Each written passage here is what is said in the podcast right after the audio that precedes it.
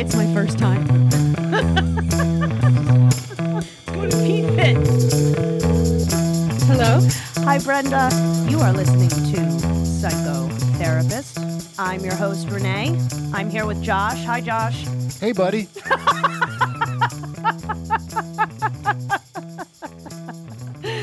Thanks for that. Oh, thank you. Okay, so let's see. Um, before we start, just a reminder that the Psychotherapist podcast is not actual psychotherapy. I am a licensed therapist. Wait, I, what? I do perform actual psychotherapy, but let's remember that this is a podcast.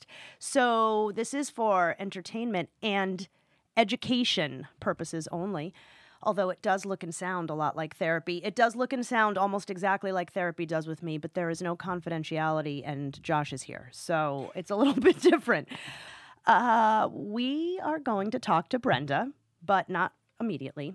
There is quite a lot to talk about with Brenda, so I won't take too long um, prattling on here before we start. I did want to answer a question that came in during an Instagram Q&A from Gina. Gina wanted me to explain the difference between a trauma response and intuition.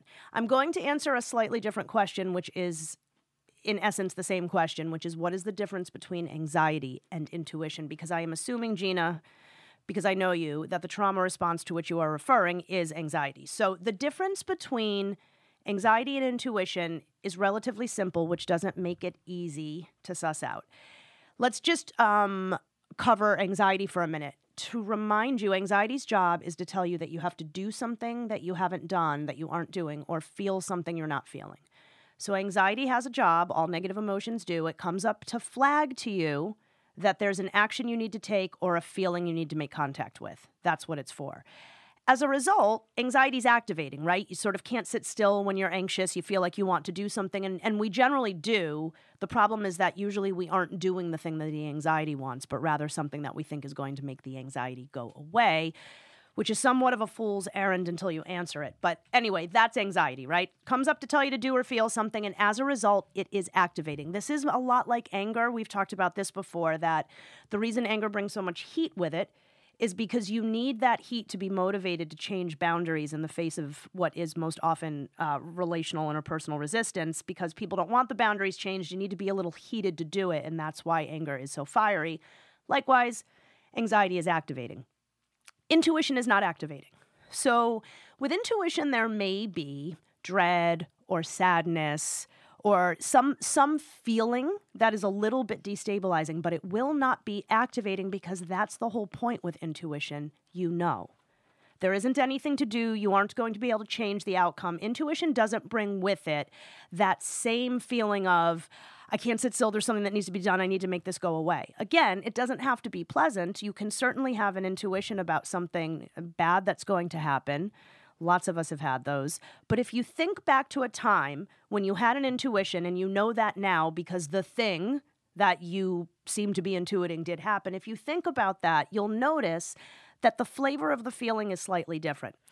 Like anxiety is squirrely, right? As we've said, it makes you want to do things, it's motivating you. So it, it travels around your body. You can have it in your gut, you can have that deep gripping anxiety in your core. And then there's generally also, you know, a heart racing, a pulsing feeling, a tingly feeling, things like that. Intuition is a deeper settled feeling, right? It isn't traveling. It's generally in one spot. And I think that that's the best way I can explain it. While you can have anxiety, you know, I think about the times when I've woken up with anxiety, right in that, like right in your solar plexus. And while it feels localized, it's amorphous, you know, it's sort of a pulsing energy. Whereas intuition is a much more settled, low is the word I keep wanting to say, whereas anxiety is high, intuition is low. And that's not those words don't necessarily make sense here. They feel right, but I think some of you are going to know what I mean. The most the easiest way to say this is that anxiety is activating whereas intuition is settled, right?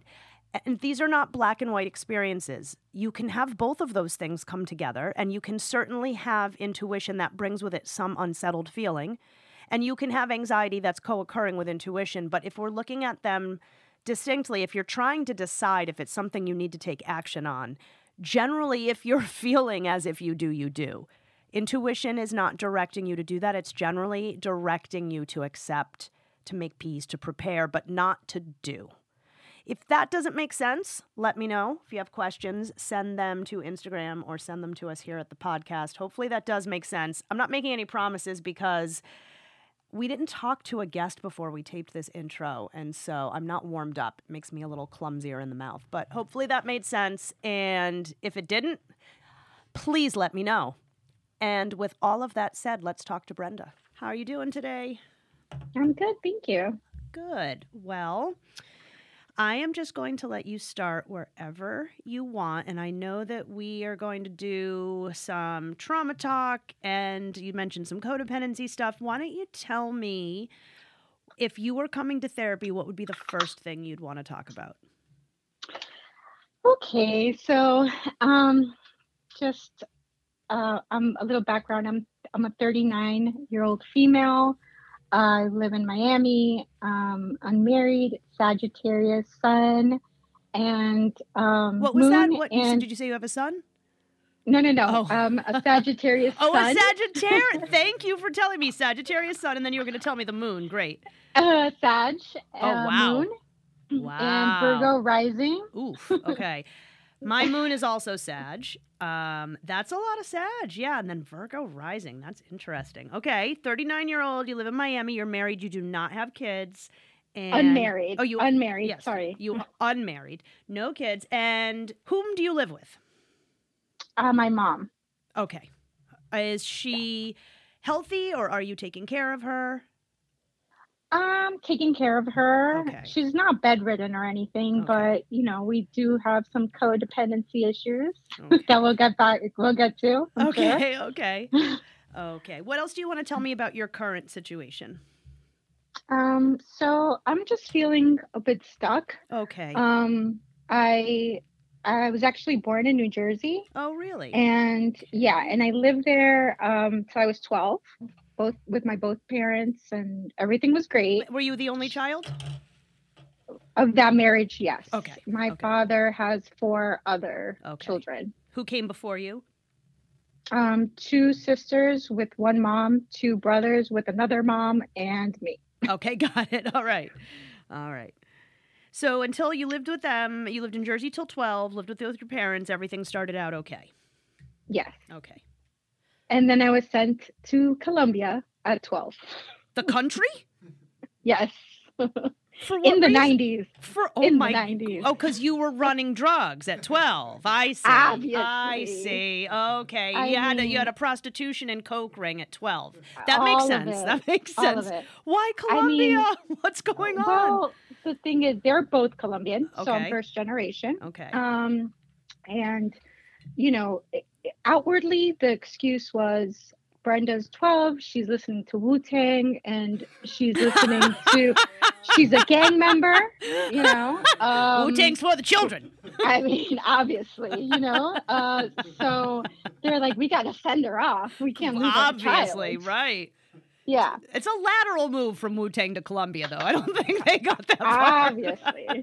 And, that, and it doesn't end there. Not only did I not end up in Bogota, which is the capital, I ended up in the tiny little bumfuck town, three hours away from Bogota, where there's nothing Oh my good. At 12 years old, at 12. coming from Jersey. So, it's a little bit Yeah. different. in a way, it was presented to us as my father's going to retire in a few years. Um, it just makes sense for the family. He'll be able to save some money. We'll have a better, um, we'll just better have better income. We'll have like a, a better life, right? Okay. Yep. I wasn't consulted, obviously. it's like no, you're I gonna go. Yeah. Yeah. You're gonna go, and you're gonna go, and it was completely traumatic for me because I was going into the eighth grade with oh, my God, friends that's from the worst time. That's the worst possible time, Brenda. I'm so Yeah. sorry. Okay. Right Um, smack in the middle of middle school. right. Yep. So, um, unbeknownst to me, I mean, we kind of knew there was a lot of like domestic things happening at home Mhm, with my parents, but uh, I later found out that he was really living. He shacked up with his um, the the person he's always had an affair with. Oh. Um, so we were sent to Colombia, my mom and I, and he just stayed behind with her. And I see. Yeah. So Uh-huh.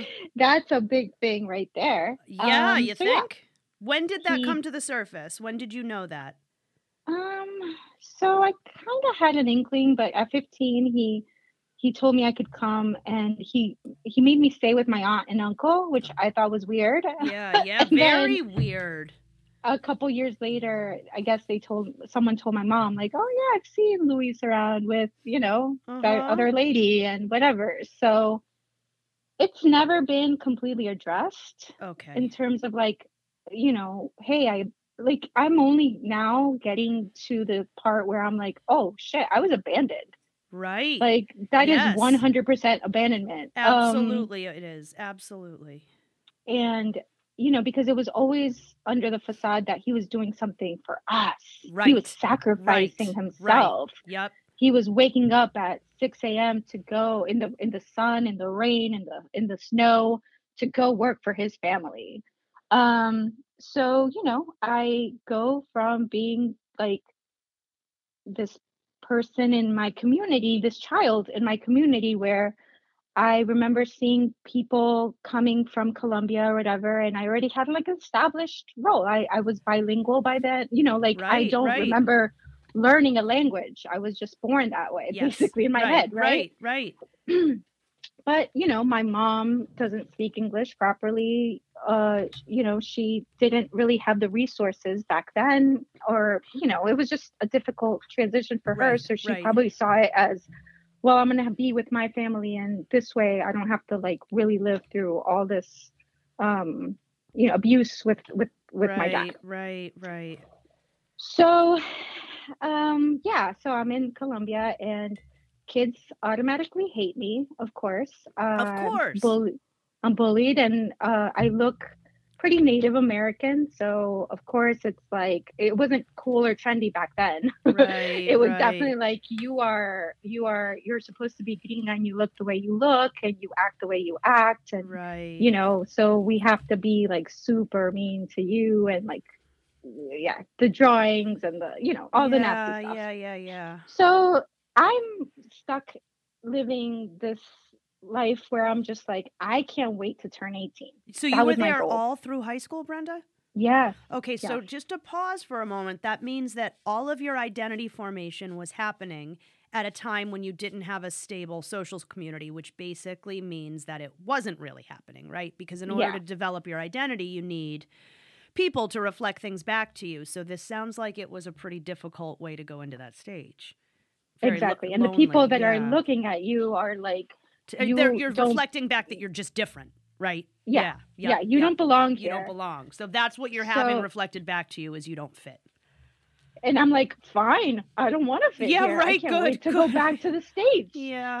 you know Yes. like fuck this place um so yeah so as i turn 18 and things my dad finally moves down and of course he wants to retake his his his role of Oh, the yeah, macho in the sure. house right Yep, of course. um so you know he abandoned the shit that he did and then he's like oh well you have to be this way you have to be at home by nine you have to so the independence that i had fought for and gotten with my mom when my dad came at 17 he's like oh hell no like yeah. not not not in my time right yep. so again he robbed me of that last year of high school where we're all just kind of fucking being fuckheads Right, and going out right. and doing and Yep. drinking and doing what you know the stuff that you do That you i do. didn't get to do that right. again Right. Mm, so okay so when he when i finally turned 18 i was like okay it's time for me to move back and my mom's like well i can't stay with this shithead Yeah. so, you know so i'm like okay mom let's go like you know Yeah. say less so you know my mom has been my mom my sister like all of these Yep. different roles Yep. because we have left an abuser and you know all this stuff yes. right Yes. so I get back to New Jersey and I'm thinking, oh, I'm gonna just retake that role again. You know, Yep, like my yep. dad's not here, but everything's fine. So all our friends, all the community that I grew up really loving and like going to school with kind of moved on and I hadn't. I was just like, uh, what happened? Yeah. When I left, we were all listening to Wu Tang and now people are listening to Backstreet Boys and like bullshit. That's So, a terrible change too. yeah. I was like, what happened Jersey? Um, so yeah, basically I'm back in Jersey. I'm living with my mom. Things are difficult, you know, we're starting we, we had we had to work really hard and you know all this stuff to just be on a- afloat you know Mhm. um and she's back to a society a, a, a, a country that she doesn't speak the language Right, that she has right. limited limited resources so i'm the one pulling a lot of the weight right the translation of it the just the brunt force of anything that was happening for her i had to come in and kind of curate the information Yes, right, right, which is a lot of pressure. The other thing I just want to toss in here, since you were so generous in giving me your astrology to start out, is that Sagittarius is not having any of this. Sagittarius Mm-mm. just wants to do what it wants. That's like Sagittarius's whole thing is like, I do what I want. Not in a way that, like, I'm not trying to hurt anybody else, but I'm also not super concerned if you're not into what I'm doing. And so for somebody who, if, if you feel this in yourself, astrologically, it would suggest that you would want to live in a way that was infinitely more independent and free than the way that you're living. So, sounds like it could have been even a little bit of an extra burn, right? Yeah, hundred percent. It was overwhelming. I mean, the pressure. Um, so, you know, a couple years of that and I'm rebelling, I'm drinking, I'm going out, I'm having, you Of know, all you these yeah. things of like, well, you guys are gonna let me enjoy, so now I'm gonna do this. Yep. I'm having my first relationship. I have all these abandonment issues and father issues, so I'm picking men who are right. very similar to my dad Yep. and i don't even want to get started on the whole shame part of sex with colombian women Oh gosh, yeah, right. where it's like a monetary transaction it's I, there may be. I do know about this because I have an uncle who frequents Colombia for this very reason, but other people may not be Yeah. up on this. So, can you just give people who are listening a little bit of insight into that part of uh, Colombia, Colombian culture? yes so um, because it's so structured in the patriarchy and the bullshit of like colonization it's basically like oh you like our women we're exotic we're Yep, this we're that we don't have money so we're going to go ahead and have you know and, and be the other woman and Exactly uh, you know be yes. uh we need money we need some type of status some type of protection Yes. so among women we we we battle each other for that exactly. Exactly. Yes. because the limited resources And and, because we yep. have Yep. The resources, right? yeah and because we have men who are just willing to you know they have their dollars so if you go there and you're spending in pesos like Exactly. it's a win-win for Yes. everyone yeah, that's right. That's exactly right. That's so. Hence, the, like I said, hence the reason my uncle spends a lot of time there. Um, and this is not a quiz for you, Brenda. This is a quiz for other podcast listeners. Brenda just told us that because of her father and her relationship with her father, she tended to pick men who were. What were the words that you used? What kind of men were you finding yourself drawn to? i don't know if i said emotionally unavailable yeah, emotionally unavailable. Fair enough. Perfect. There's a phrase for this that I've talked about a bunch for what happens when our psyche pulls us toward toward someone who will reenact a trauma dynamic for us, and it is called. I'm just giving everybody a chance to guess at home. Josh, do you remember? I'm not at home. Fucking wise ass. Open gestalt. It's an open gestalt. Okay, so you're picking.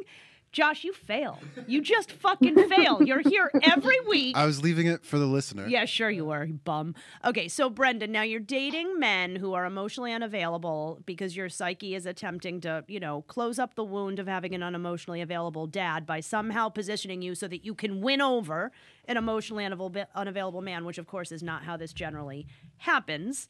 So, Yeah. right. So, were you in uh, long-term relationships? Were you doing like casual dating? What did that look like? oh man Uh, it's just it just sounds like i just wrapped it up at 19 and kind of realized what i was doing and then you know Yeah, no it, no. it takes so many experiences yes. Yeah, oh yeah. Been there. look back, Been there. Yeah. Um, so what really I think the catalyst to it were a ton of little experiences that when they left me, I would completely collapse. When the when the partners would leave.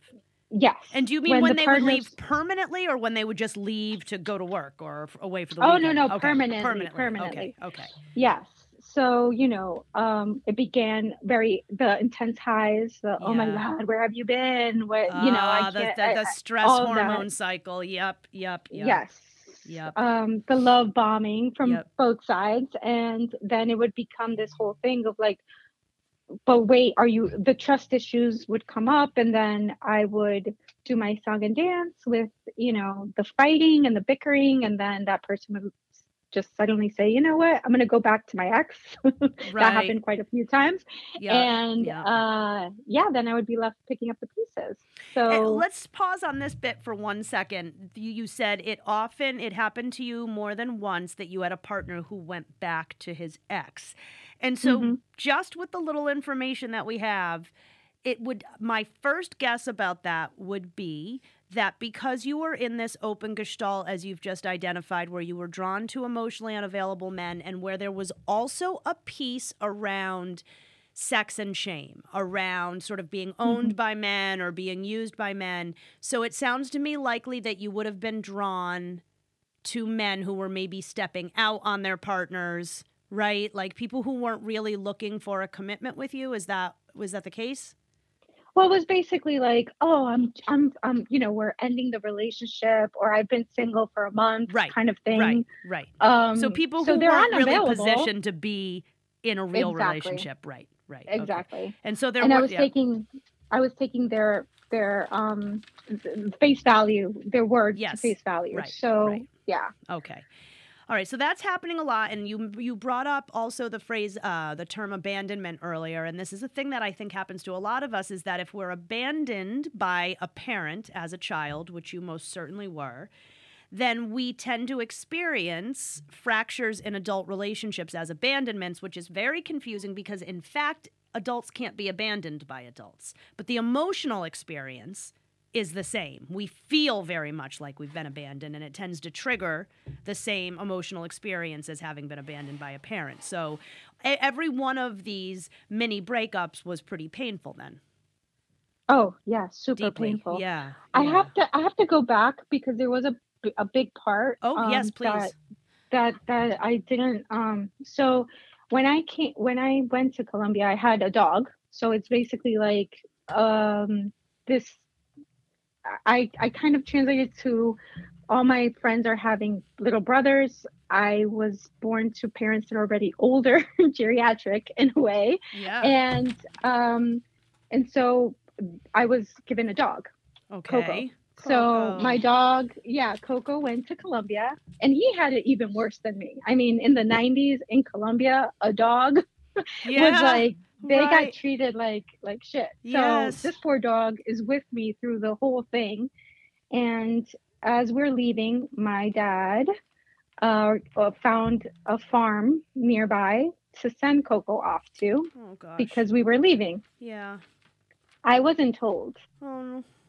So when I got home and I see that he's missing, I had a feeling that that's what happened, but I kept telling myself, all I need to do is get to Jersey, settle myself up, and then I can come pick him up. Uh huh. Well, I never settled myself up. Right. Right. And this is the part where it's like uh, there's a lot of guilt and very like so much shame um, and Yeah. pain Yeah. around. Okay. And I can talk about pretty much anything, but I hear you um, getting choked up when you're talking about this, and I know it might seem a little strange to other people on the backdrop of all of these other things that have happened. There's something about the pet relationship and the pet loss that can be a lot harder than the other types. It can be a lot harder than human loss because it's kind of disenfranchised. Not everybody understands how deep it is. And so, you know, if you lose a parent, you lose a sibling, you lose a partner, you lose a friend, people are ready to provide support. People are ready to empathize and tell you how hard it is and share their own experiences and ask what you need. But maybe 20% of the people you'll encounter understand that it's it's just that hard with an animal, so there aren't there isn't as much support just are in the environment, which is what grief needs. And then also there's this relationship we have with animals is so different. You know, it's tactile. We touch them differently. We show parts of ourselves to our animals we don't show to other people. And then for you with Coco, you two were in this horrible traumatic experience, both of you victimized in different ways within it. And so I would imagine there was a really strong bond there too. And so this sounds incredibly painful and without the framework to support your pain and your grief, right? So it's still there. Yeah. Yeah. Yeah. Yeah. And it's like that part of death that I haven't really come to terms with, where it's like if I don't see it, then maybe somewhere in my head he still exists out there and he's still Mhm. waiting for me to get it together. Mm, yeah. Uh, okay. Let's take a break here. Brenda, you already have it together. And I think this is a good place for everybody to take a break and do some breath work. Let's get back into our bodies. So, if you can, put both your feet on the floor and sit up straight, as straight as is comfortable. And we are going to do pranayama breathing. So, just a reminder that is in through your nose, hold out through your mouth. Unlike box breathing, there is no second hold. For whatever reason, this is my preferred breath work. I like this better than box breathing, even though I know objectively box breathing has evidence to support that it's more effective. Uh, maybe nobody studied it against pranayama. I don't really know. I just know whatever the breath work is that you are going to do is the best one. And this is the one that I do most often. So again, in through your nose, hold your breath, out through your mouth, six counts all around. If you put your hand on your lower belly, it makes it easier to get your breath there because that is where your breath should be going. Only your stomach should move when you inhale, not your chest, not your shoulders. And then on the exhale, which goes out of your mouth, same thing. Use that stomach to push all of the air out. Make sure you empty your lungs completely. So I will count you. In, hold, out. Ready? Inhale. Two, three, four, five, six. Hold your breath. Two, three, four, five, six. Exhale. Two, three, four, five, six. Inhale. Two, three, four, five, six. Hold your breath. Two, three, four, five, six. Exhale. Two, three, four, five, six. Inhale. Two, three, four, five, six. Hold your breath. Two, three, four, five, six. Exhale. Two, three, four, five, six. Inhale. Two, three, four, five, six. Hold your breath. Two, three, four, five, six. Exhale. Two, three, four, five, six. Inhale.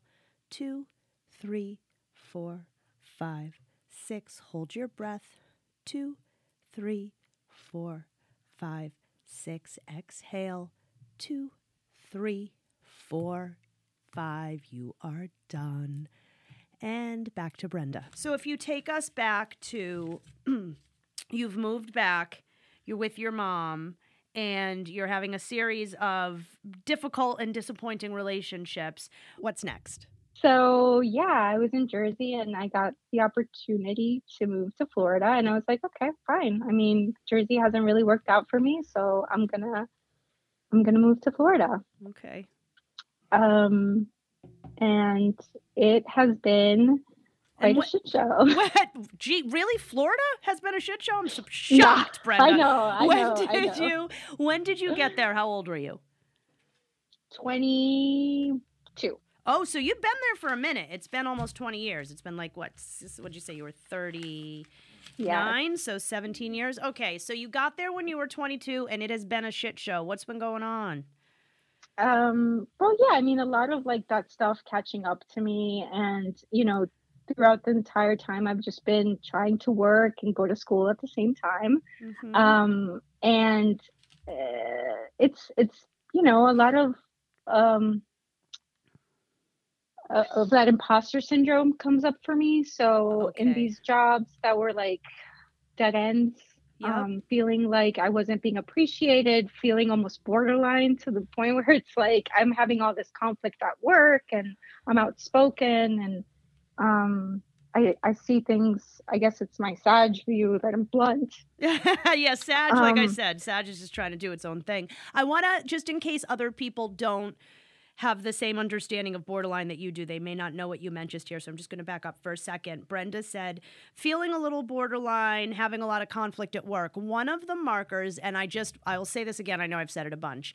I really try not to spend a lot of time talking about diagnoses because they are generally irrelevant, but the personality disorders, I think it's important to understand the diagnoses because they do point to sort of a different set of expectations and stuff. With that said, like everything else, personality disorders are a spectrum. It's not black and white. So I don't want anybody to get carried away with the diagnostic terminology here. But for the sake of the conversation, the symptomatology that we call borderline personality disorder has a few cornerstones black and white thinking, easy emotional dysregulation, and one, another one of them is an inability to maintain relationships, whether they're at work, at school, in a job. And so people who suffer a BPD symptomatology often have trouble keeping a job, or if they do, that's very volatile. There's a lot of fighting. They have a lot of fighting with friends. They generally don't stay in relationships for long. So that's what you're referencing. Is that right?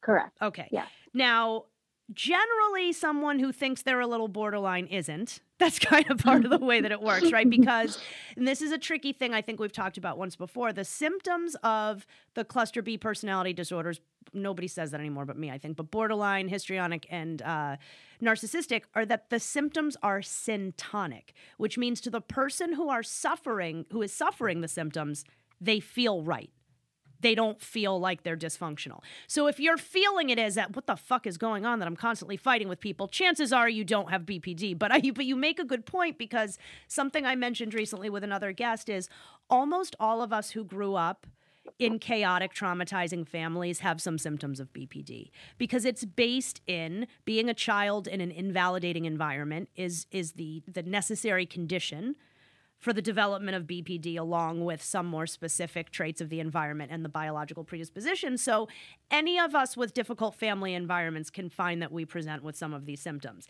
And when you said you were outspoken, so, and you said that right around the conflicts at work, meaning that when you think back at these conflicts, you see how maybe you were part of it, right?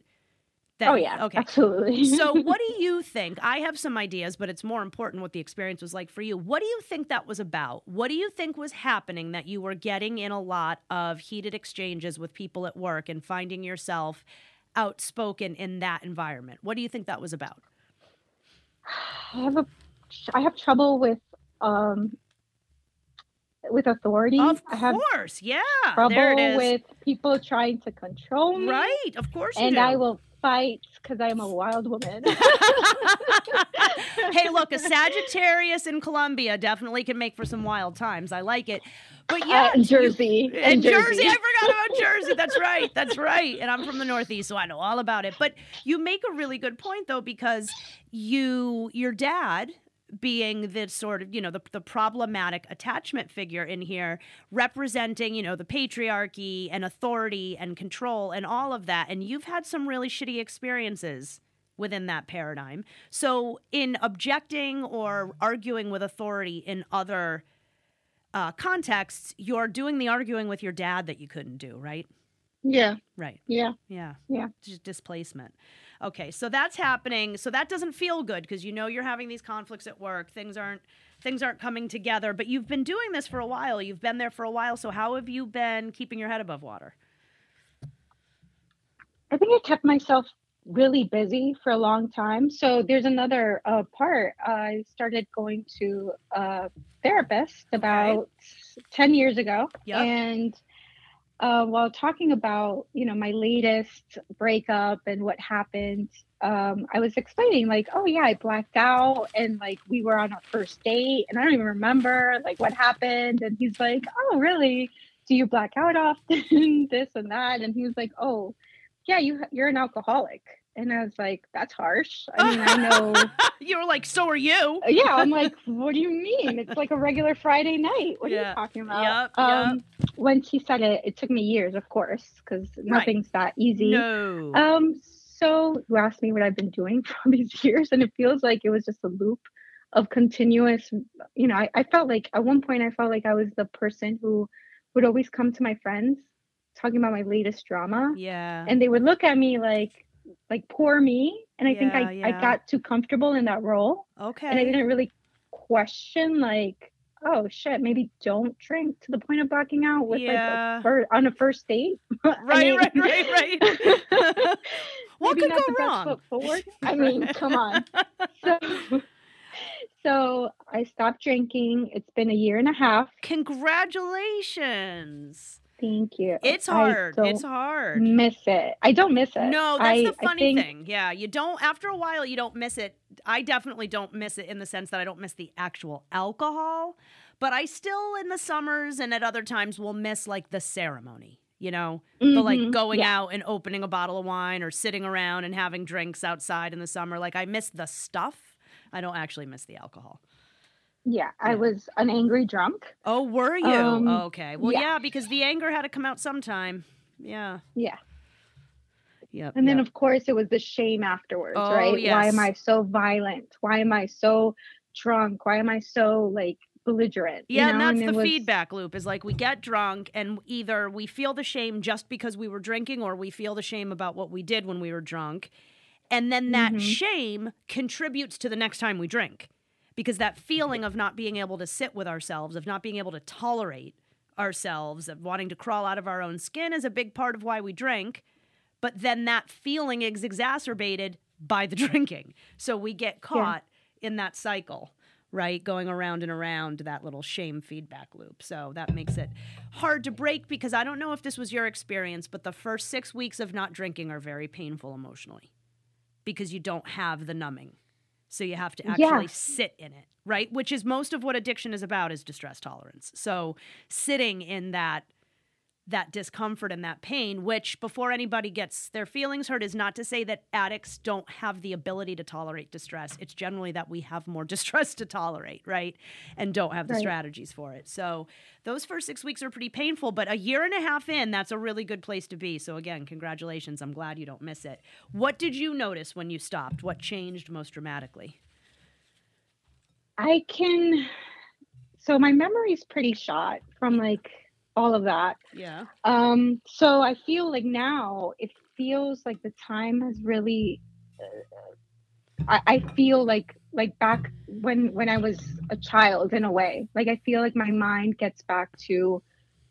Oh, I'm safe. Like I don't have to think that I'm gonna go out and you know have unprotected sex or Right, do, right. or drive drunk or you know do all the stupid shit that I did or ruin relationship and friendships because I said something that was really fucked up which I don't remember Right. um so you know it feels like I'm back to almost when I was proud of myself which was like at 18 kind oh, of like good. oh yeah I, I actually i was thinking of what you've said before because i really loved the whole um, I, I think you get referenced this a lot but the, The back who seat? drives the car yeah, and the back this is seat. everybody's favorite is the backseat thing. Yeah, people love that one. Yeah, it's helpful. it really is and i feel like my 18 year old um still listening to blink 182 and Limp we we like her anyway. the- We like her anyway. yeah she she tends to to take the wheel so yeah basically right now what i'm experiencing is okay i had all this room for growth Yeah. and i've had moments of like breakthrough in therapy I, I started taking medication and it was very necessary i'm not an advocate for every type of medication and i understand the ramifications but for me it was very helpful It can be, and I want to point out what you just did reflects how much shame is being thrown at people about psych meds these days. Because I think you are not the first person to bring them up and immediately issue those disclaimers. I'm not saying everybody should take them, and I know you know because they're so.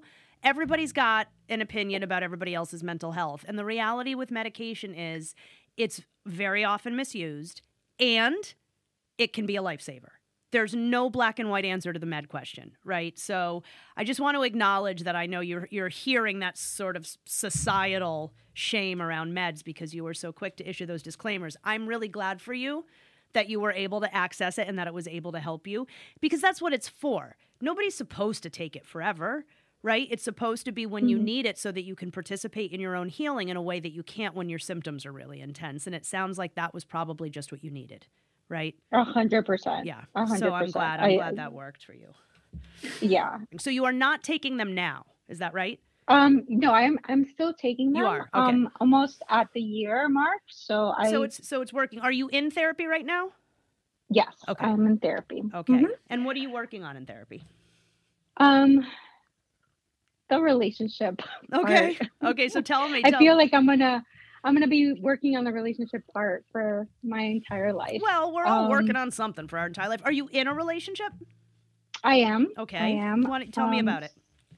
So I took a year off of dating after that experience. Okay. Um, to kind of like just really go into recovery and just um, you know, just spend time for to myself and uh figure it out. Read a ton of self help self help books and I have like a million of them, which someday I'll read maybe. um so yeah basically i started uh, going to meetups um, with people who like doing camping and just hiking outdoor stuff that sad part in me is like i just want to be outdoors and um, adventure right? right. So i met uh, like the coordinator and we started just as friends Mhm. um, he was just someone that i knew was safe and super welcoming and never gave me like a weird vibe just like a really nice guy Okay. um, so then you know feelings started developing and um, one day i acted on them and he welcomed that Okay. so now we're in a relationship it's been four months Oh, that's Um, new. Okay. it's new and i am freaking out because it is the most like normal boring um Uh oh, that's trouble for trauma people. healthy Oh boy, this Um, sounds awful. I mean really I know. I'm not kidding. I'm not kidding. I'm getting nervous for you already. i'm like okay this is new like we're not binging on alcohol on a friday What are you gonna shows. do? uh, we camp ew For people who had, did not have very traumatic childhoods, let me explain. For those of us who have lived with unresolved trauma for a long time, you know, we live in that state of constant fight or flight, otherwise known as hypervigilance, that that that feeling of just always waiting for something to happen, you know, expecting that something terrible is going to happen, waiting for the next time you feel like shit, waiting for the next bout of tears, whatever it is, right? We're always waiting for whatever's about to come what happens to those of us with unresolved trauma when things go really well is that we can't relax, we don't trust it. For one thing, our nervous system is not enjoying it because the nervous system is used to getting pumped stress hormones at a certain rate all day long. And when we start to calm down and stop, the nervous system doesn't know that that's better for us. It's not like, oh, good, she must feel better. It just knows where's my juice, right? Like I'm Mhm. used to this much and I'm not getting it.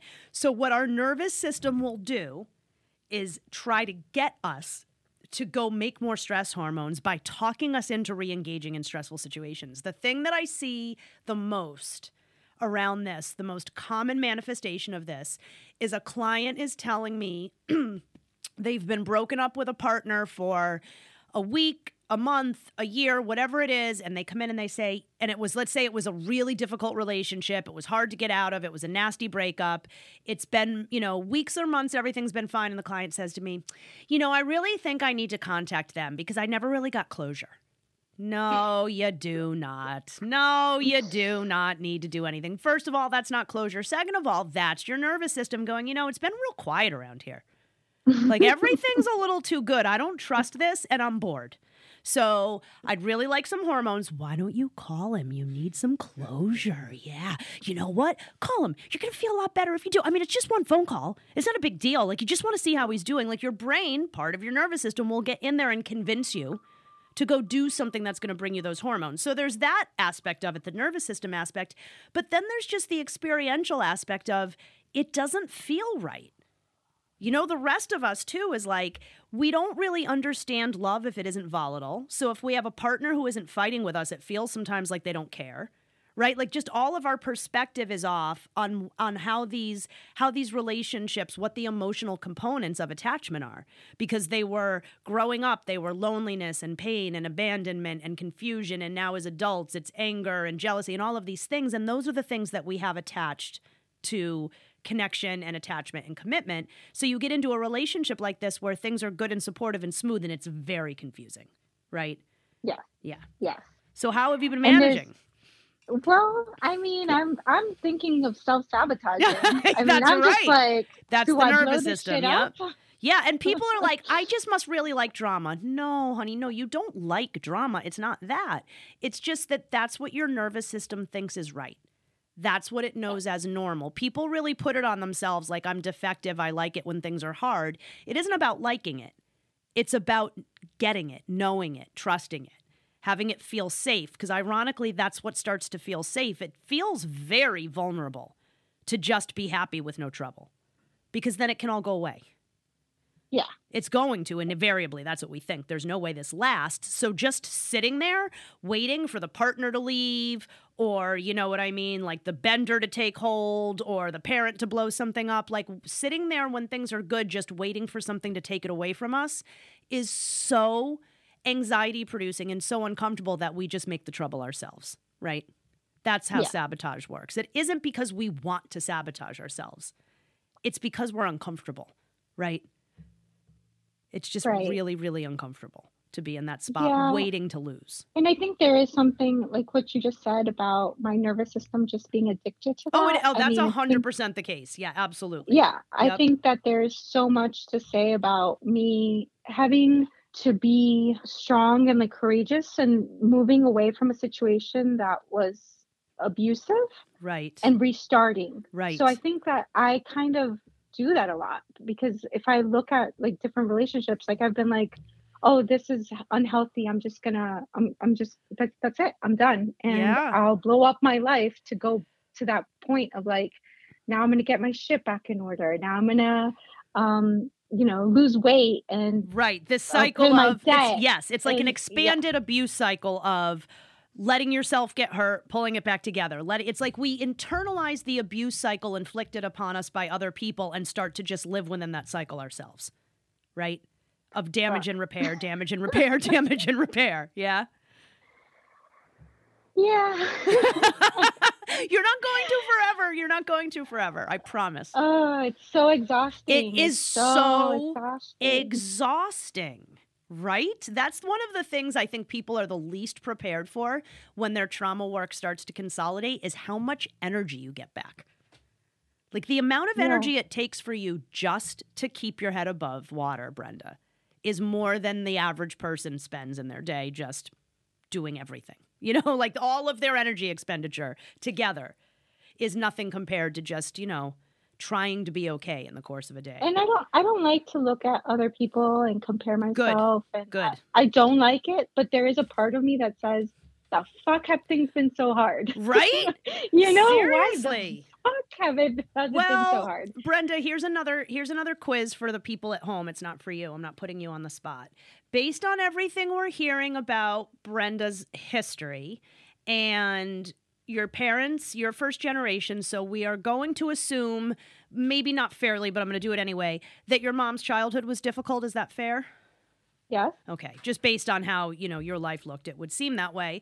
So you seem positioned, given the amount of work you're doing, the fact that you started to go down the road of addiction and pulled yourself back into the work, that you had these enmeshing parents that, you know, were an enmeshing mom and an absent dad who have positioned you to sort of do all of the cleanup work. That makes you potentially, I'm waiting for it, Josh. The cycle breaker. There we go. A plus, pumpkin. Good Thank you. job. um, I'm going to ask that we all take a moment to bask in the glory of Josh's recent academic victory. Congratulations, Josh. Um, because that will transition, segue, whatever the right word is here, nicely into our mindfulness moment. I think that I feel compelled to do a grounding meditation. Um, maybe because there's a lot going on in this episode. So let's just get grounded, yo. as always, it is ideal if you are sitting with your back straight and your feet on the ground. And for this particular meditation, it is even better if you are barefoot. Not a big deal if you're not. You can ask me why another time. The meditation will take long enough. I'll explain that part later. But for now, just trust me if you can be barefoot and have your bare feet on the on the floor or even better on the ground, great. Otherwise, sit with your back straight, close your eyes. And now imagine that a foot in front of you, there is an army of redwood trees. Starting a foot in front of you, all you see are redwood trees to the horizon. And now see that same thing behind you. Really turn your attention to behind your body and about a foot of space before redwood trees as far as you can see. See yourself there. In front of you and behind you, leaving you a foot of space, you are completely protected by redwood trees. And now go to your right side, see it and feel it over there, that foot of space, and then, yep, trees, redwood trees all the way to the horizon. You know what's coming next. Go to your left, foot of space, and redwood trees. Really take the time to see it and feel it, and check in with each side again. In front, behind, and on both sides, you have one foot of space and then redwood trees, as far as you can see, all the way to the horizon. Now, turn your attention to the soles of your feet. You are going to send roots out from the soles of your feet down deep into the earth, like all the way to the earth's core, roots that go in every direction to the right, to the left, in front of you. They stretch further than you do. Gripping the earth, really feel those roots there holding you in place. And now take a moment to see yourself there in your small protected space, surrounded by redwood trees, rooted to the earth from the soles of your feet. And now take your attention to your sacrum. At the bottom of your spine, you are going to drop all the way down into the earth and anchor on a big cord, a big rope from your sacrum to the earth's core, where it anchors you there. And let yourself feel that stillness that solidness of being anchored and rooted to the earth, protected in every direction by redwood trees. Feel that for a moment. And now go back to the soles of your feet where you have on each foot a portal, a chakra, a little round opening. You're going to dial that nice and wide, nice and open, so that you can use those portals to pull up from the earth the earth's energy. So, from those portals in the soles of your feet, you're going to pull the Earth's energy up into your body. The Earth's energy is like the Earth, brown and heavy and warm and slow, and you're going to pull it up through the soles of your feet. And much like when we do the magic ed meditation and there's the gold light, you can use that same sensation to feel the Earth's energy moving up from the soles of your feet, up through your ankles. Feel your body getting warmer in increments as you pull the earth's energy up to your knees. It's heavy and warm. This brown, slow energy, you're pulling it up through your feet, so it's making its way up now past your knees, up through your thighs. If you were doing this on your own, I would recommend you do this much more slowly. I'm going to move us through it a little bit more quickly, but you still want the sensation to be warm and heavy and slow as we pull that earth and energy up to your hips and your lower abdomen and your lower back. Just keep pulling it up and feel your body getting warmer as you pull the earth's energy up higher. Now you're full up to your chest and your armpits and your shoulders. When you get to your shoulders, let that warm earth drop down your arms to your elbows and eventually to your hands. Feel it making its way down. You're still pulling it up through your feet and now up through your neck and into your chin and your face and ultimately the top of your head. Just keep pulling it up and letting it cycle through you. You're pulling up that warm, slow brown earthen energy through your body And as you're doing so, if there's anything in your body you want to release pain, mm-hmm. anxiety, worry, self defeating ideas, anything that isn't serving you, send it back out through those portals into the earth. As always, the earth will suck it up, turn it into something good like fertilizer. So you send everything you don't want inside back down as you are pulling up the earth's energy. So take a moment to feel all of this. You're protected in every direction by redwood trees. You're anchored and rooted to the earth. Your body is filled with slow moving, warm earthen energy. You've released into the ground what you don't need. Feel yourself there for a moment and then open your eyes. As I have said the other times we've done this, ideally it's much more slow, the progress of the energy up through your body, but I wanted to get through it all and not have it take too much time. And a reminder that this meditation, the grounding meditation, is fantastic for anxiety. Anytime you feel that you want to be grounded, right? You're in your head, you're, excuse me, in that sort of space. I do not recommend this meditation when you feel depressed. And I've had feedback from clients who have used it when they are that support this. It is not the right meditation if you are already feeling low. Okay, so this is one you want to pull you back into your body and ground you when you have sort of lost contact with the earth, not when you are sinking down into yourself. That hopefully makes sense. Um, so let's get back to Brenda. that makes you the cycle breaker. And what do we know about cycle breakers? A few things.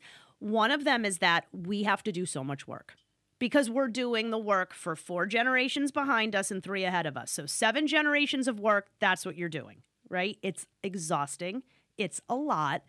But the other thing, or rather, and the other thing we know about cycle breakers is that they have a tremendous amount of power and that power we don't we don't really realize it until we do the work. So you haven't even completely come into yours yet. It's still waiting for you. It's pretty exciting. I mean you already have it and other people can feel it. I think we just don't really know how to harness it until we do all the work.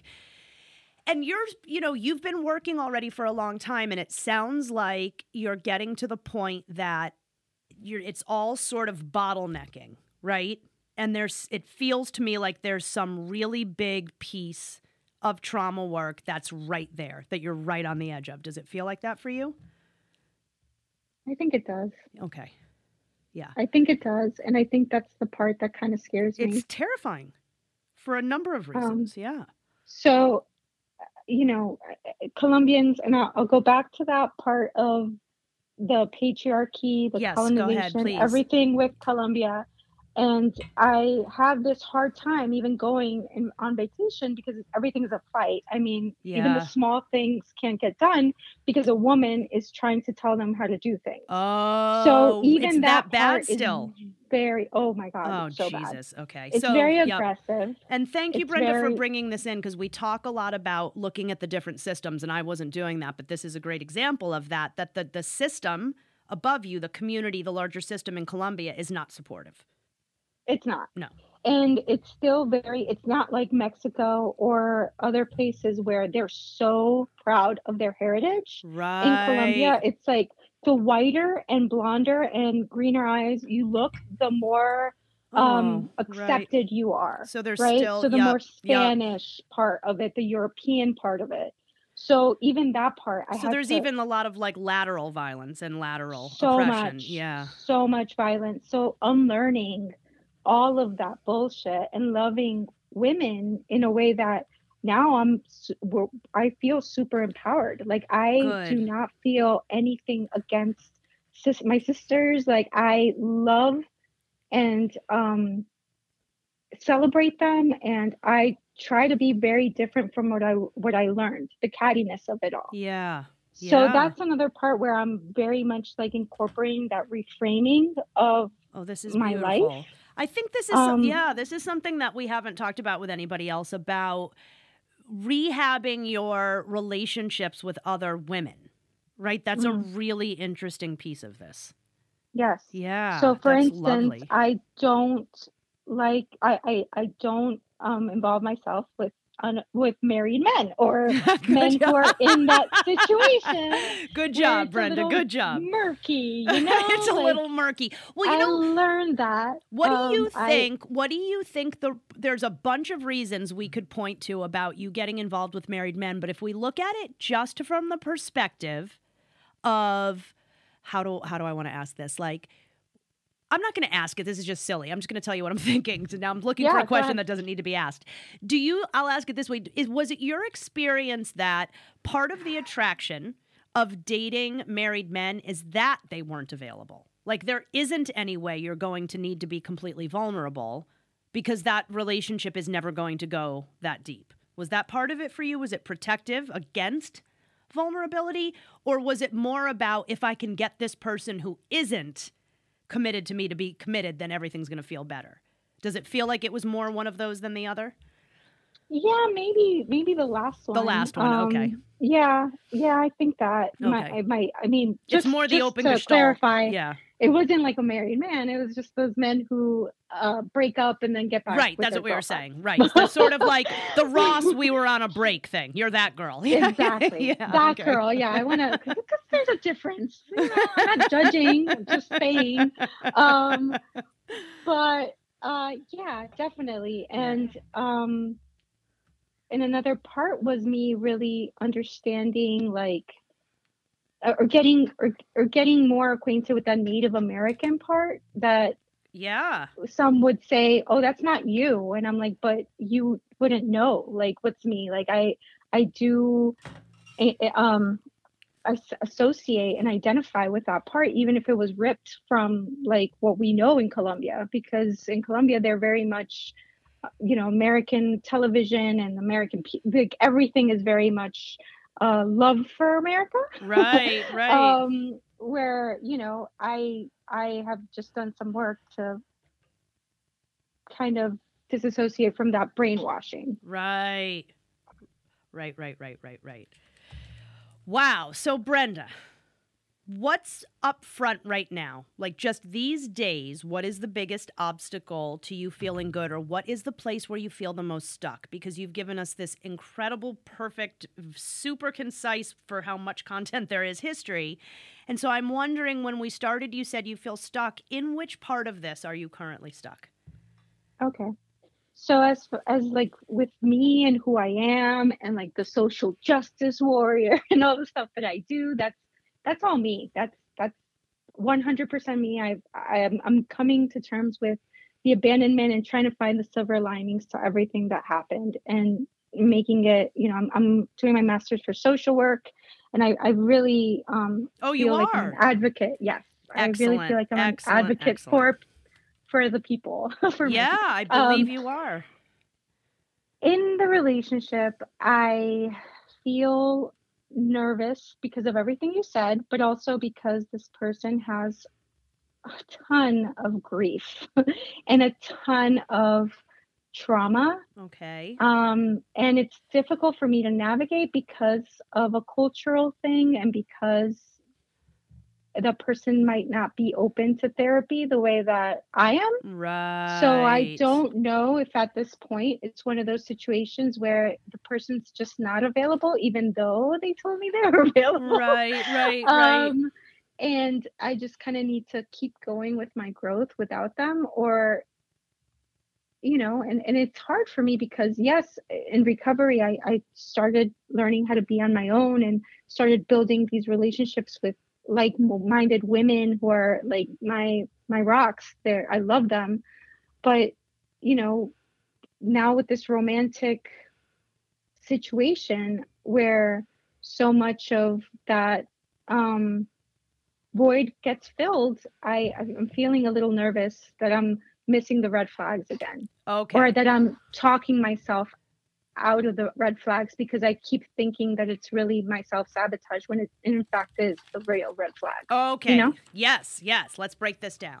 So I am going to change the language only because of my own personal thing with the phrase red flag. I think the way you're using it, it makes perfect sense, and I agree with you. The way that a lot of people use red flag is this idea that there's a behavior that you spot in someone and it's immediately a warning. And I think that that's a thing we can all do away with, taking things that far out of context and oversimplifying them.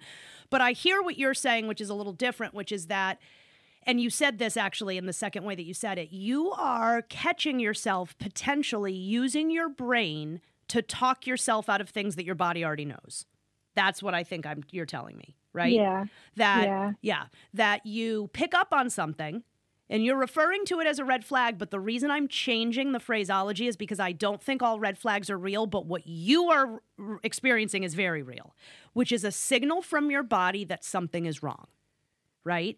I'm going to Mm. give an example of this because I think this is what you're talking about. I also think it'll be helpful to the people you are listening. But if this isn't what you mean, tell me because I want to make sure I, I am exactly on what you're saying. But what, the way that I'm hearing it is your body just knows something and then you try Yeah. to talk yourself out of it, right? Yeah. Okay. Yeah. Okay. But, you know, with my body telling me something because I don't trust, I guess I don't trust my body. Exactly. yeah. Exactly. There it is. You just nailed it because we don't trust our bodies. Right. Yeah. So, in the relationship, what that looks like for you is not being able to decipher if something feels good or bad. Right. Right. Not no, right. Not knowing if you're reacting to something because you're triggered or if you're reacting to something because it's really problematic or if you're right. Dysfunction, dysfunction has been so normalized in my brain perfectly said. that when it shows up, I'm like, oh yeah, duh. I mean, things are hard. Yeah. Everything's hard and complex, and this is just the way it is. I can't ask for my needs to be met. This is what it is, and you have to deal with it. Yep. Fuck. Yep. I just said that out loud, and now it makes sense. it makes that that's this is one of the reasons that talk therapy does work by the way. I shit on talk therapy a lot even though i spend like 80% of my time doing it. Um, because it doesn't resolve trauma but it helps a whole lot because so many of us realize these things when we're talking about them like you just did right? Yeah. you hear yourself say it and it's like oh there it is. So Yeah. are you comfortable giving me some specific examples of how this is coming up for you in your relationship Yes. So, like I, I mentioned, I'm, I'm living with my mom, and, you know, I'm not trying to be like all societal and like, oh, I shouldn't be living with my mom. Like, fuck that. Like, Florida housing market. Enough said. yeah Um, yeah yeah yeah But, right you know, he uh, lost his wife 10 years ago um, to a tragic accident. oh okay And they were uh, just recently married when it happened. Oh gosh. So it's like the worst thing. it's a horrible story. Um, yeah. yeah, it's a horrible story. So when you go into his room, he still has the roses that he's had for 10 years, just dry, full of dust. Mm-hmm. And I feel like it's a mausoleum of memories to her. I mean, there are pictures of her, there's um, Yeah. just a lot of, and, and when I ask him about, you know, have you done grief therapy and things like that, it's basically like, that's why hiking and that's why I do all these things that I do. Oh. So, yeah. I don't know, and I I have ma- mentioned it to him that I'm not looking to like for an emotional uh, unavailable man um, Yeah. because he's grieving, and of course he'll say that that's not the case. But you know, I do feel like I'm not being chosen here. You know, like I'm Do you feel Again. like do you feel like you're not being chosen because of ways that he treats you, or do you feel like you're not being chosen because he still has uh, tangible memories in the in his home of his ex? Yeah, there's the tangible memories and like conversations. For instance, one day we were just talking about um what we what we are going to do once we die, right? Yep. So uh he was just like, "Yeah, I already told my best friend that I want my ashes um thrown in South Beach with my wife." And I was just like, "Okay." I mean, Yeah. it felt exclusive like Yeah, uh, no, was being- absolutely, absolutely. That that that the, the that the fate of your lives is not going to be together, right? Like that this ends with him going back to her. Yeah. Right. And, you know, it's not like I really think of like afterlife or I was like even con- contemplating this stuff. He's an older man. He's 52 and I'm, you know, I mean, Yeah, he's 13 years Um, older. It's not, yeah. yeah.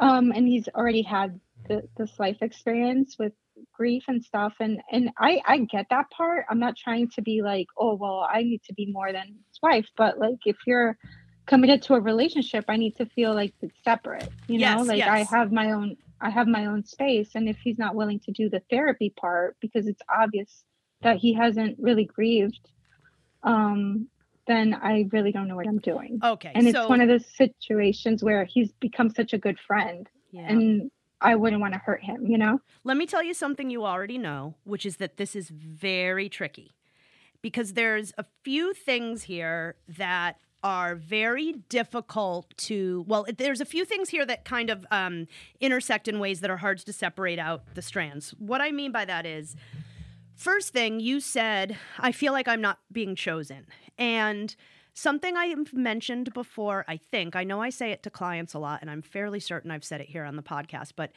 for those of us who did not get loved the way we needed to by our parents, and in your case, I'm referring most specifically to your dad, right? Who was not there for you, who was not a solid, consistent attachment figure for you.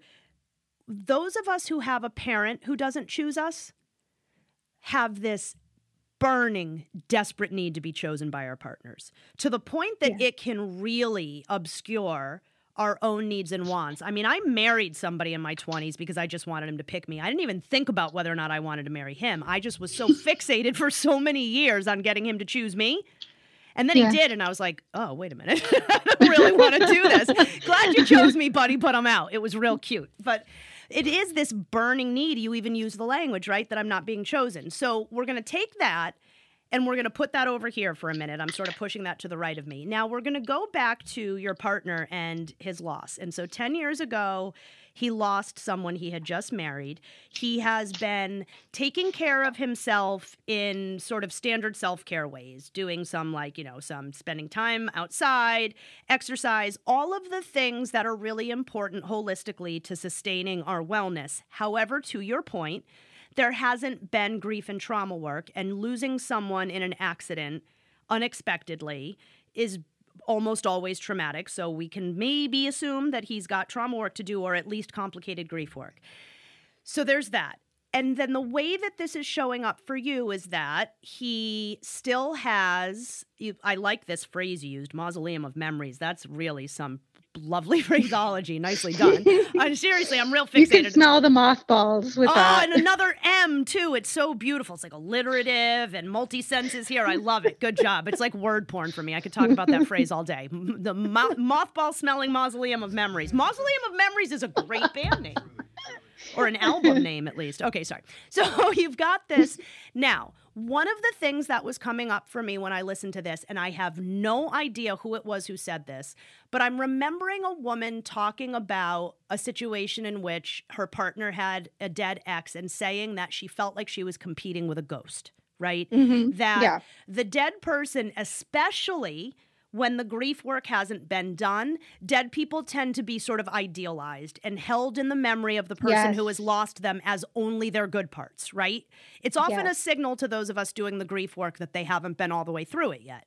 Once you get through the grief work on losing someone, you can see them in their whole three dimensional glory again. You know, like, oh my God, I loved that guy so much. And also, there were times when I wanted to fucking kill him. And, you know, his Yeah. mother was a real pain in my ass. Or, you know, people get a more tempered, balanced view. But when they haven't done that grief work, they tend to hold the person in this idealized, idolized space and they're sort of untouchable, which leaves the human partner feeling pretty shitty in comparison. I'm never going to Yep. measure up to this person who can't do anything wrong now. Right? A hundred percent. Right. So that part of the experience is really, really challenging. Under normal circumstances, the first thing I would say here is that this sounds like a really beautiful, and like I said, under normal circumstances, which these aren't, so wait for it. This sounds like a really beautiful opportunity to work through some less often explored ideas about how much can we love what happens when a loved person is lost and how can we hold them and still have room for other people? And what does it mean to like how can you respect this relationship and not feel like it in, in you know like it, it interferes with yours? Like there's all sorts of really beautiful work that can be done here. And it would involve him doing his own work you doing your own work the two of you working together. What i'm wondering about is, and this is the part that I said, you know, this makes the circumstances a little different, is that listening to your story and to your history, and maybe I'm projecting here, this might be countertransference. I have this really strong like feeling right now like I want you to have someone who can completely focus on you. Right? Like I want you to have a partner where you don't have to feel like you need to do this work. You've done enough work. And I don't know that that's the right thing to tell you. I just want to tell you that's what's coming up for me, right? Is that it seems like you've been working so hard to get yourself healthy, and it would be really lovely if that could be supported in a relationship in which the other person maybe had done more work or didn't have this big piece of work, you know, so that more of it could be around just the two of you growing and what you needed for support. Do you think that that's real for you? Does it feel to you like that's part of what's hard about this? Is that it would just be easier to be in a relationship that you didn't have to deal with this? Like, is that part of it? Yeah, yeah, I really I really do see it as even the small not they're not small. I mean, because I I told you that big part of me wanting to be in a social advocate and this person is not quite that. I mean, he's one of those people who tell me that he doesn't vote because there's no point. Uh, to be a, is he white? No, he's Vietnamese. Oh, really? But because I was going to say a white he's- man who doesn't vote just makes me want to punch him in the face, but he's not. He's Oh my god, white. no, Okay. no, no. I've done my work. I'm trying not to date oh white men. Sorry. Sorry. Oh, we have to take a break here. That was very funny. My stomach hurts a little. Okay, let's do the same tension release that we did last time. We're going to tense and release some muscles in the face and shoulders and loosen everything up and release some tension. So, first, go up to your eyebrows and lift them up as high as you can. Raise your eyebrows as hard and high as you can. Make it almost hurt a little. Strain, strain, and release them. Good. Now squeeze your eyes shut as tightly as you can. Squeeze, squeeze, squeeze. Squeeze them shut, squeeze them shut, squeeze them shut. Let them go. And clench your jaw as tightly as you can. Clench it, clench it, clench, clench, clench. And now release it. Let it go. Good. Now pull your shoulders up to your ears. Pull them up, pull them up, pull them up. Squeeze, squeeze, squeeze and release. Good. Now we're going to roll our shoulders back, but keep going. Just a continuous roll from front to back and back around. So roll your shoulders back. Do it again. Again. This will be the fourth one. Four. We're going to do six. Five. Really push them back. Six. Let it kind of crackle. There you go. Well, mine are crackling anyway. Now roll forward and roll them forward. That's one, two, three, four, five, six. Good. Now raise your shoulders up toward your ears again. I don't know what I just said. Ears. Crispy R's. Raise your shoulders up toward your ears, ears, and drop them. Drop your head to the front. Let your head hang. Drop it to the right side. Let it hang. To the left side. Let it hang. Drop it back. Let it hang. Shake your arms out. Let's wrap it up with Brenda. No, I mean, you know, as a strong Latina woman, I I really do want to um you know, it's it's it's important for me to kind of like go my dad would use phrases like you need to better the race when he talked about who I should date. Oh my god. And by that he means dating a white man. Really? All of this internalized racism. My goodness. This is And big in, sexism. in Colombia, huh? sexism. Yeah, and sexism. Oh, yeah. Women are just there for the pleasure of man. Ugh. And the and the and the stuff about the racial stuff, I meant to say, I realize some people may not be familiar with the phrases lateral oppression or lateral violence. And so just for the people who aren't, lateral oppression works like this. Let's say, well, we're talking in Colombia, you were talking about people in Colombia giving more, it's sort of more status to be lighter. Right, the Yeah. darker you Mhm. are, right, that, that that's bad. So, if we're talking about a group of people, a group we're going to say we're talking about brown people who are being pushed down on by white people, right? So the white people are above the brown people pushing down on them. Well, when you're being pushed down on and you don't have the social agency, the resources, the power to push back up, what will often happen is you push out to the side. So what that means is the brown people oppressing each other. Right? Yes. So the white people pressing down on the brown people who are turning to each other and going, I'm lighter than you, I'm better. I can't A push back on the white people, so I'm just going to go to what's next to me. Women do it to each other. All sorts of marginalized groups do it to each other, and that's what we're that's what we're dealing with. And the internalized racism of you need to better the race with white men, the internalized sexism of all of the stuff about women. You're just here to be used by men, etc. Right? All of this is factoring into. All of this is weighing on your own relational experiences. Beautifully said. Jesus. You're welcome. I was I was listening. yeah, yeah. Okay. I mean, it's a pretty It's interesting lot. place. It's a lot. I love Colombia. It's a gorgeous country, I but bet. we got ton of trauma work. You sure do. Tell me what is in tell me what is working for you in this relationship. What are the things about it that are supportive to the work that you're doing? So, like I said, I was I was really interested in that person who would just be like, "Hey, let's go. Let's go camping. Let's go on an adventure. Let's go bike riding. Let's do all this fun stuff." And who's really um into like, "Hey, let me cook for you. Let me help you. Let's let me set up a tent for you. Like, let me, you know, let, like it was nice to have someone kind of come in and and help me Mm-hmm. mm-hmm. Yeah. and you know show me that it was that they, I wasn't asking for too much that to the right person he would just offer it yeah, that he was joining with you, that he wanted to be a part of these things exactly Yeah. he's he's that person who will have like my coffee first thing in the morning in the campsite like Oh. it's Acts of service love language. exactly Yeah, that's that's Um, my favorite one.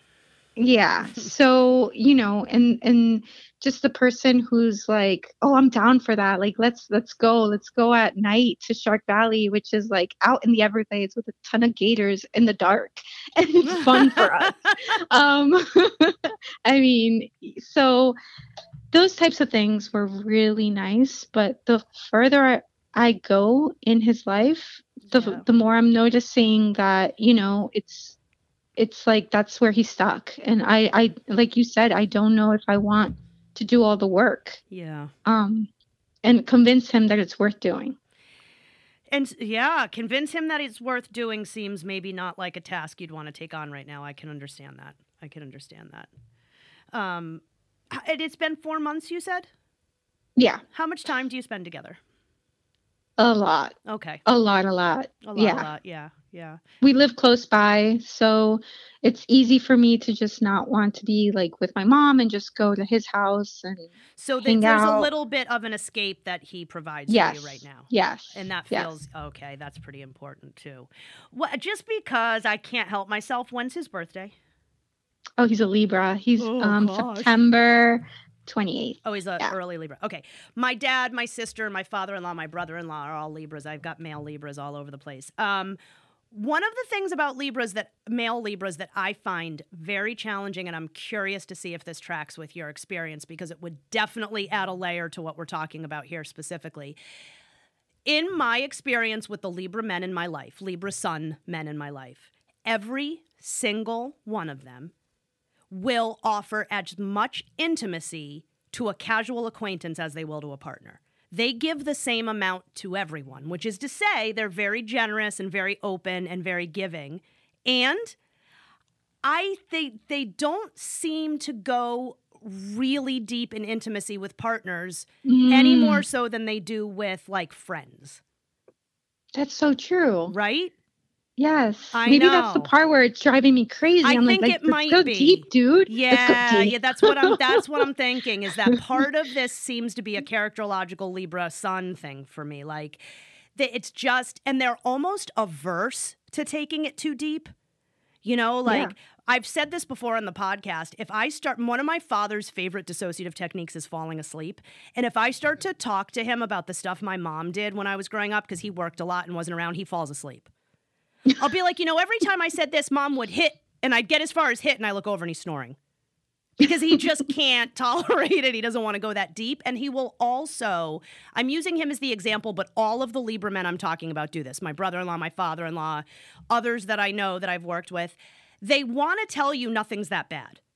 Like I'll they they want things to be positive in such a deep way that they will just tell you something is good when it's not. Like my dad Yeah. my dad will be like I've used this example before. We went to visit my sister once and she was a monster the entire time.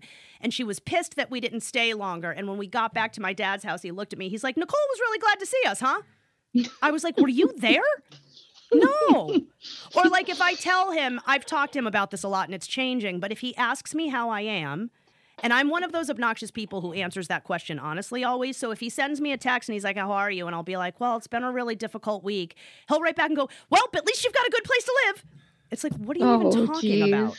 Like, it's just Yeah. yeah, hard Yeah. for them to go to the darkness. A hundred percent. So here's what I'm wondering. It's been four months and there's a lot of positive things. You guys really enjoy each other. It's a good escape. You're learning what a lot of your boundaries need to be in relationships around what you need versus what the other person needs. Something that's been coming up a lot in conversations with clients in my office, and maybe that's why it's in the front of my head, is this idea. I'm trying to remember where I got this idea because it did not come to me on my own. I want to say it's Todd Baratz who has an account on Instagram called Your Diagnonsense, and he is a sex and relationship therapist based in New York and LA. He's fucking brilliant and really funny, and part of the reason I love him is because he's a real straight talker. None of that goopy therapy talk, just like, and a lot of his uh, posts are like, "Stop doing this," and it's a list of things that he's telling people not to do, which is just a funny take on you know the positive language of psychology. But pretty sure it was he who introduced me to the idea that culturally, we judge the success of a relationship by how long it lasts. When in fact, some of the most important relationships we will have with people won't be forever and won't even necessarily be for a long time. And so maybe if for right now we just hold this relationship in the space of right now, it's providing some safety, some support, some consistency, and some fun. It's also providing some challenges to you about where your boundaries are and what you need. And that seems like that's okay right now. Right? Mm. It You know be. that that that just just drives my whole sabotage, self sabotage, burn it to the ground. Kind it of does, like, doesn't it? It's amazing. just light the match already. I know. That's why I did it. Sorry about that. I should have warned you. I'm going to blow it all up. But yeah, I mean, if you just hold it in that space where it doesn't have to be anything other than what it is right now.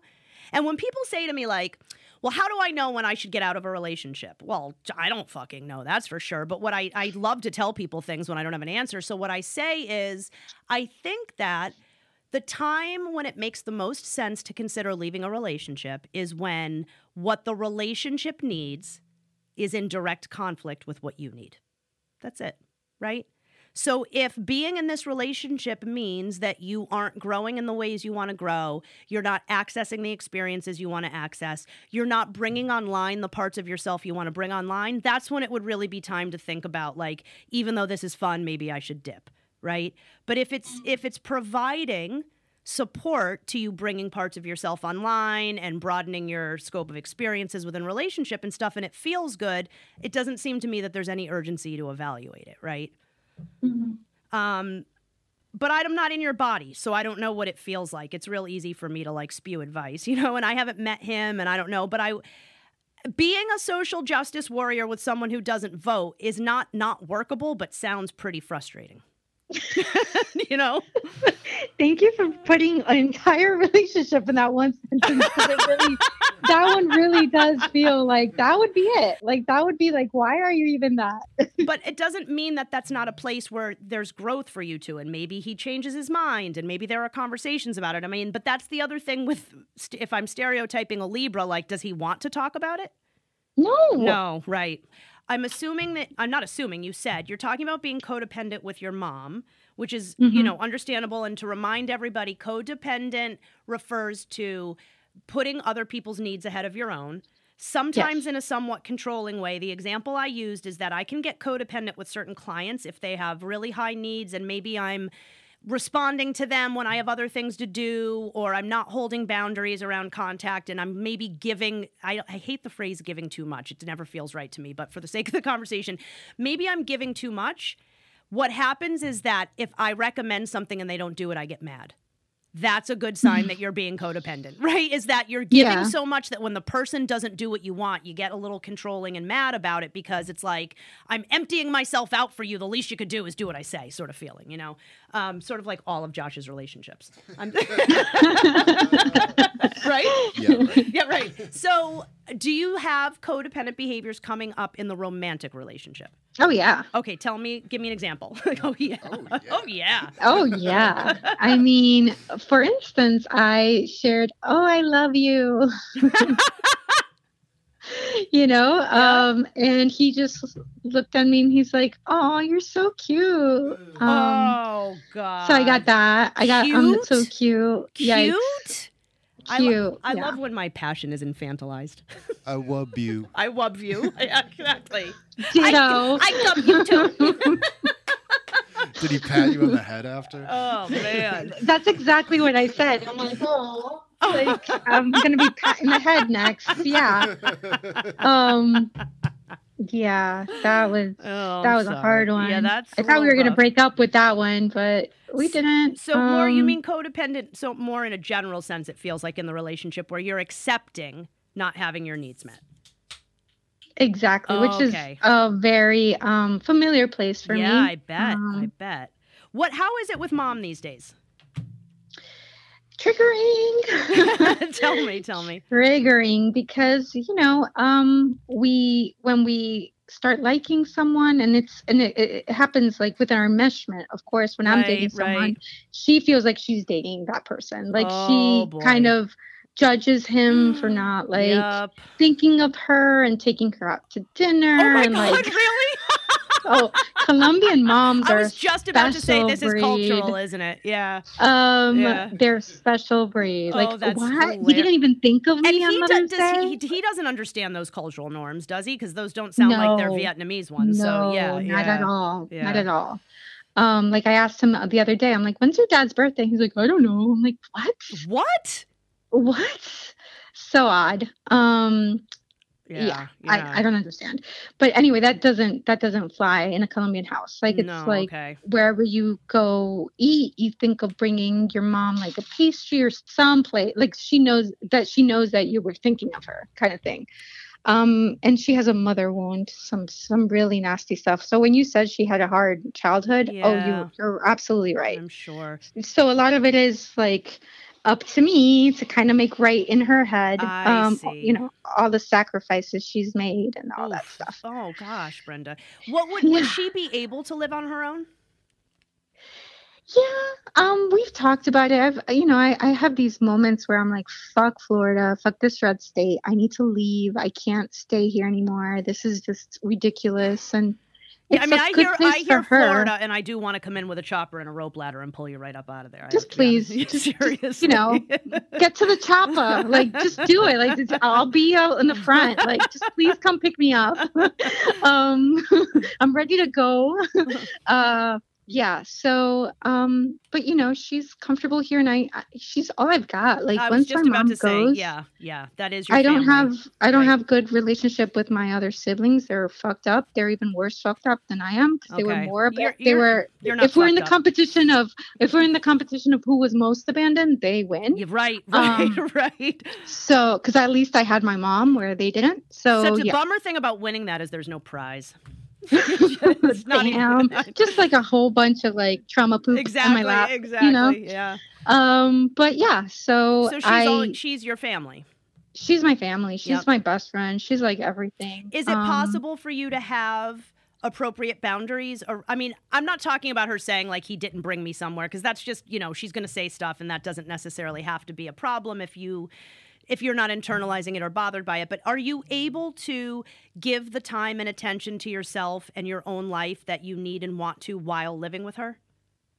Uh, if you're getting at maybe I should move out, you are I'm getting at right. maybe you should move out and if you don't are there ways to make it so that you feel more independent while living with her is what i'm getting at yeah yeah. yeah is Yeah. it possible to No, no so that's No. why you probably need to move right? Yes. Yeah. A hundred percent. Yeah. Maybe Um, also just for the relationship, you know, if we think about it from, of course, it would be better for you, and then where the codependency, and not only codependency, but just loyalty to family and compassion comes up around, well, it might be better for you, but would it be terrible for your mom? Considering that you and your mom only have each other, it seems to me that any move that would improve the relationship is better for both of you, right? And Yeah. that she may get better, different time from you if you aren't living with her. I, I think so. And it doesn't have to be because everything's so terrible you can't it's not doesn't have to be black and white. It doesn't have to be that living with mom is unbearable for you to decide that the best decision for you is to move out, right? I know. And it's such a hard, like, it's tangible communication that says, I can do this. Like, Yeah. I. I'm fine. Like I, I can do this. I'm able and I'm ready. And I think that it, you know, in in in in her experience, it might sound like I'm I don't want to be with you when it's more about I'm ready to be on my own. Right. You know, Yes. Yes, yes, where yes. it's empowering and strength strength based. Does she know the difference to- between those two things? Have you said it to her that I, way? I don't. I don't. I, I mean, I, I, I really, I don't think she listens. I think she wants to hear what she wants to yeah. hear. Yeah, fair. Um, yeah. And I don't know if that's really come across, but I think I, I'm ready to communicate that. Does she 'Cause I- have I do friends? Does she have other people in her life? yes. Okay, good. Yes. Good, good, good. She good, good. does. Oh, well, in that case, yeah, that rounds it out a little for me. I mean, you're not her only touchstone. Right. Th- This sounds like I feel for both of you. You know, you guys have sort of been through a war together. Yeah. And, and that loyalty can be really confusing because it feels like you're abandoning. And again, remember, adults can't be abandoned by other adults. It's just that it feels that way, right? It feels like you're abandoning her. It feels like you're, you know, not holding up sort of your end of the deal, right? That you guys went through this together, are going to survive it together. All of those things, you know, it can be both. It can feel that way, and you can still decide that it's what you want and need. Like it probably isn't going to get to the point where you feel 100% great about it, you know? No. This, I mean, I I'm a, once again going to do what I do often is tell you something you already know. This is quite a story. Like you're really you've this is a lot and you kind of sound like a rock star right now. So, I feel pretty confident that you're going to make the decision and it's going to work, whatever it is. Because there's Thank a lot that's going really well from from what I can hear in terms of how you're functioning, how you're thinking about things, how you're processing and how you're working on really turning toward yourself, right? Yeah. So I think maybe part of the reason it feels so crazy making right now is because you're on the precipice of all these decisions and all this potential change. Yeah. But but you sound real lucid to me, Brenda. Thank you. This has been really, really awesome. Thank you so much. Is there anything you wanted to talk about today that we haven't talked about? No, I, I think we went through the Thank- gamut. Thanks to you, we did. We definitely did. Thank you so much for for this. I mean, honestly, like I am so excited when I see a new episode oh, and Oh, thank you for telling me that. I'm not going to lie. Josh and I get super giddy still anytime anybody tells us they like the podcast. Like, we are not beyond that. So we will suck up any of the compliments and love we can get for it because it's definitely a passion project. So, and thank you. This was really great, Brenda. I'm so glad you came on. I look forward to talking to you again, and you and I will definitely find some time to do that soon. thank you. Thanks guys. Thank you, Josh. Enjoy the rest of your weekend, Brenda. You too. I'll talk to you soon. All right. Bye bye. You have been listening to Psychotherapist. Two quick things before we go. Remember that if you would like to be a guest on the podcast, you can just email us at the psychotherapist podcast at gmail.com or you can DM me on Instagram, psycho underscore therapist underscore Renee.